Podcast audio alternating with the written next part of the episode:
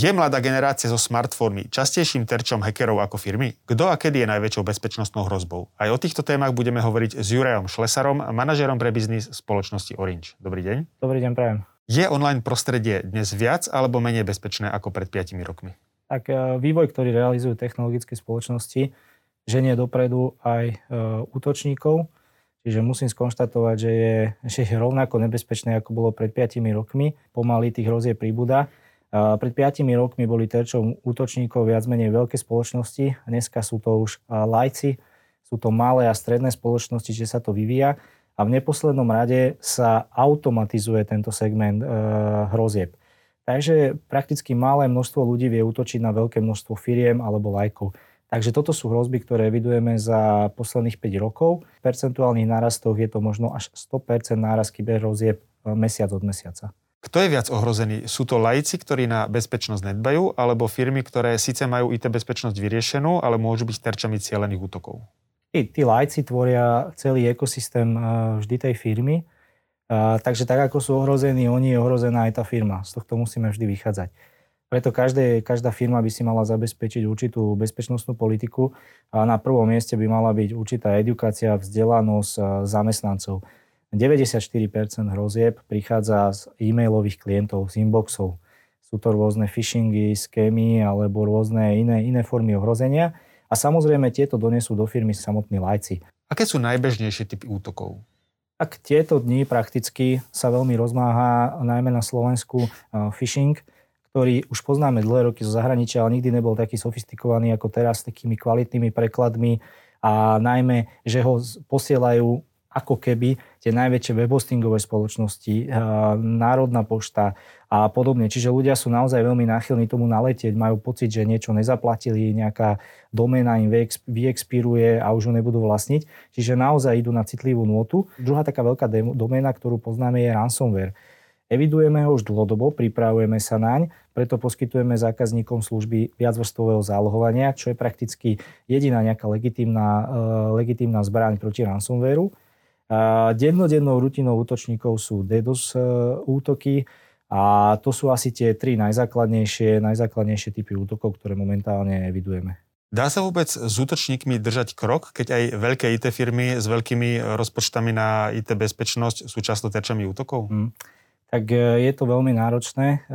Naozaj v roku 2020 je v obehu takých 22 signifikantných kybernetických hrozieb. Sú rôzne, majú rôzne názvy. Bolo by to naozaj nadlho sa o tom diskutovať, ale v skratke my každej firme, keď aj konzultujeme, teraz sme si napríklad obehli firmy slovenské ohľadne 5G, čo je taká budúcnosť technológie, ale aj veľká výzva, čo sa týka kyberbezpečnosti. A veľa týchto firiem má ambíciu sa spájať s nejakými partnermi, vytvoriť určitú alianciu, respektíve mať viacero dodávateľov, lebo naozaj si uvedomujú, že to nestíhajú ako samostatná firma riešiť. Takže také základné veci, ktoré my tým firmám vravíme, aby mali zabezpečený internet, čo je základ, využíva ho každý, aby mali nejaké firewally a aby mali zabezpečené samotné tie zariadenia, či už počítače, alebo telefóny, ktoré využívajú jednotliví zamestnanci. Povedzme si základné bezpečnostné zásady, ktoré sú nevyhnutné preto, ak chce človek dnes fungovať online. Tak vždy si treba uvedomiť, či už som laik alebo firma, že nemôžem chrániť všetko v jednom čase alebo jedným softvérom všetko. Čiže musím si určiť určité priority. Ak som e-shop, mám iné typy priorít. Ak som výrobný podnik, mám absolútne iné typy priorít. My, čo navrhujeme tým firmám, sú také základné pravidlá, ktorým by sa mali riadiť, je ich asi 5. Čiže je to ten bezpečný internet, nejaká vrstva bezpečnosti na tú konektivitu, ktorá ide do firmy. Je to samozrejme nejaký firewall s pravidlami, antivírus, to je tiež základ. Chránené mobilné zariadenia alebo počítače a takisto je to určitý odborník, buď security odborník alebo treťostranná firma, ktorá v prípade incidentu vie vo firme okamžite reagovať. Toto je veľmi dôležité. Firmy sa najradšej na výdavky pozerajú ako na investície a rozmýšľajú, čo im táto investícia môže priniesť. Dá sa tento spôsob uvažovania aplikovať aj na IT bezpečnosť, alebo tam je ten výdavok vždy len výdavkom, ktorý chráni pred nejakým väčším rizikom?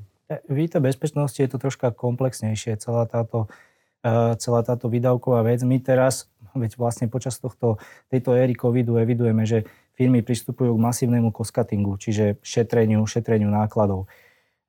Sú ale nejaké nepísané pravidlá, aké percento IT výdavkov napríklad by sa malo investovať do kyberbezpečnosti. Tá hranica je niekedy okolo 10% a vraví sa, že ak klesne po 3%, firma sama seba vystavuje veľkému riziku. Takže to, čo my sa snažíme konzultovať alebo adresovať tým firmám, aby to bolo aspoň okolo tých 5 až 10% na tie slovenské pomery, s tým, ako sa vyvíja digitalizácia Slovenska alebo digitalizácia firiem na Slovensku, nevyvíja sa aj vlastne tá digitalizácia tej kyberbezpečnosti. Takže toto je určité percento, ktoré by sme si mali vzať na Slovensku za svoje. Je častejšou príčinou úspechu hackerov ľudská chyba, alebo je to neaktualizovaný, prípadne inak riziku vystavený softvér? Ľudská chyba patrí k top bezpečnostným rizikám každej firmy. Firmy by mali apelovať na to, aby ľudí vzdelávali, aby ľudia vedeli pracovať s e-mailom, aby vedeli identifikovať hrozby, čo sa týka nesprávnych faktúr, ktoré prichádzajú do spoločnosti, ktoré treba zaplatiť, alebo iné formy phishingu, ktoré sú veľmi, veľmi časté. A v neposlednom rade, tí ľudia, ktorí robia tie chyby, tak spravujú ten softvér.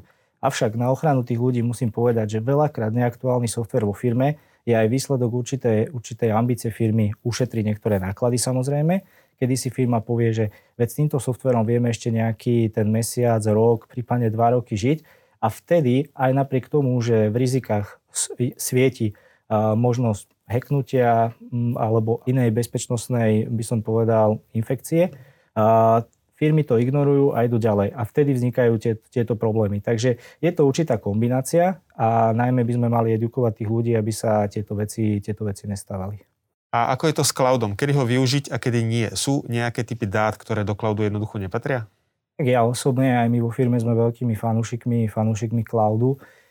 Už niekoľko rokov tvrdíme, že naozaj cloudové riešenie alebo virtualizovaná infraštruktúra je niekoľkokrát bezpečnejšia ako rôzne lokálne riešenia a to už len preto, že nad tým jedným cloudom, ktorý je relatívne robustný a poskytuje sa pre niekoľko stoviek, prípadne tisícok zamestnancov, sedia IT programátori, sedia programoví manažéri, projektoví manažéri, security audity sú na ten cloud robené.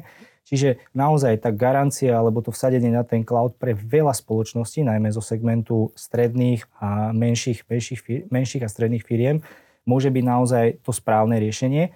A musím podotknúť, že opäť s príchodom nových technológií, ako je softvérovo definované siete, ako je 5G, tak virtualizácia, ktorá vlastne pri cloude virtualizovala servery, bude pokračovať a budeme virtualizovať či už sieť, či už mobilnú alebo fixnú. Dnes sa najviac využívajú smartfóny na komunikáciu s internetom. Sú smartfóny viac alebo menej bezpečné ako bežné PC? Každé zariadenie by malo byť v nejakej kategórii, že pozor, toto je zariadenie, musím si ho chrániť. A teraz sa nebavme len o smartfónoch alebo počítačoch. Kľudne do tejto kategórie patria aj zariadenia internetu veci. Či už sú to rôzne alarmy, či už sú to iné čipy, ktoré využívajú internet veci.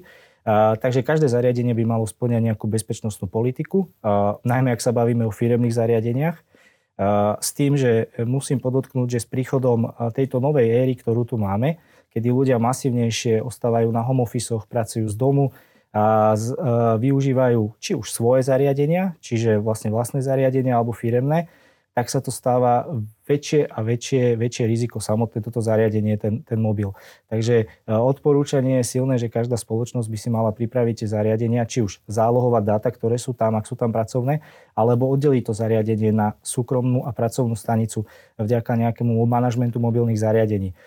Keď sa toto udeje, to riziko je evidentne eliminované a keď sa to potom skombinuje ešte aj s nejakým dobrým endpointovým antivírusom, tak myslím, že je to oveľa väčšie percento chránenia ako predtým. Je mladá generácia, ktorá od detstva vyrasta s internetom, viac alebo menej edukovaná v oblasti IT bezpečnosti? Každá generácia má tú svoju zraniteľnosť niekde úplne inde. Keď sa pozrieme na starších ľudí, sú náchylnejší na niektoré iné typy, napríklad phishingu, mladí na iné typy phishingu. Avšak odpovede áno, z nášho pohľadu mladá generácia relatívne zraniteľná, alebo vyrastala s internetom, žije s internetom.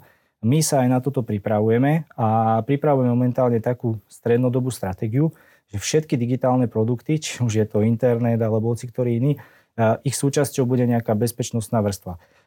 To znamená, že napríklad, keď vstúpi na nejakú stránku, ktorá je podvod, ukáže mu pozor, ideš na stránku podvod, si istý a toto už bude súčasť samotného, či už paušálu, či už riešenia, alebo nejakého produktu.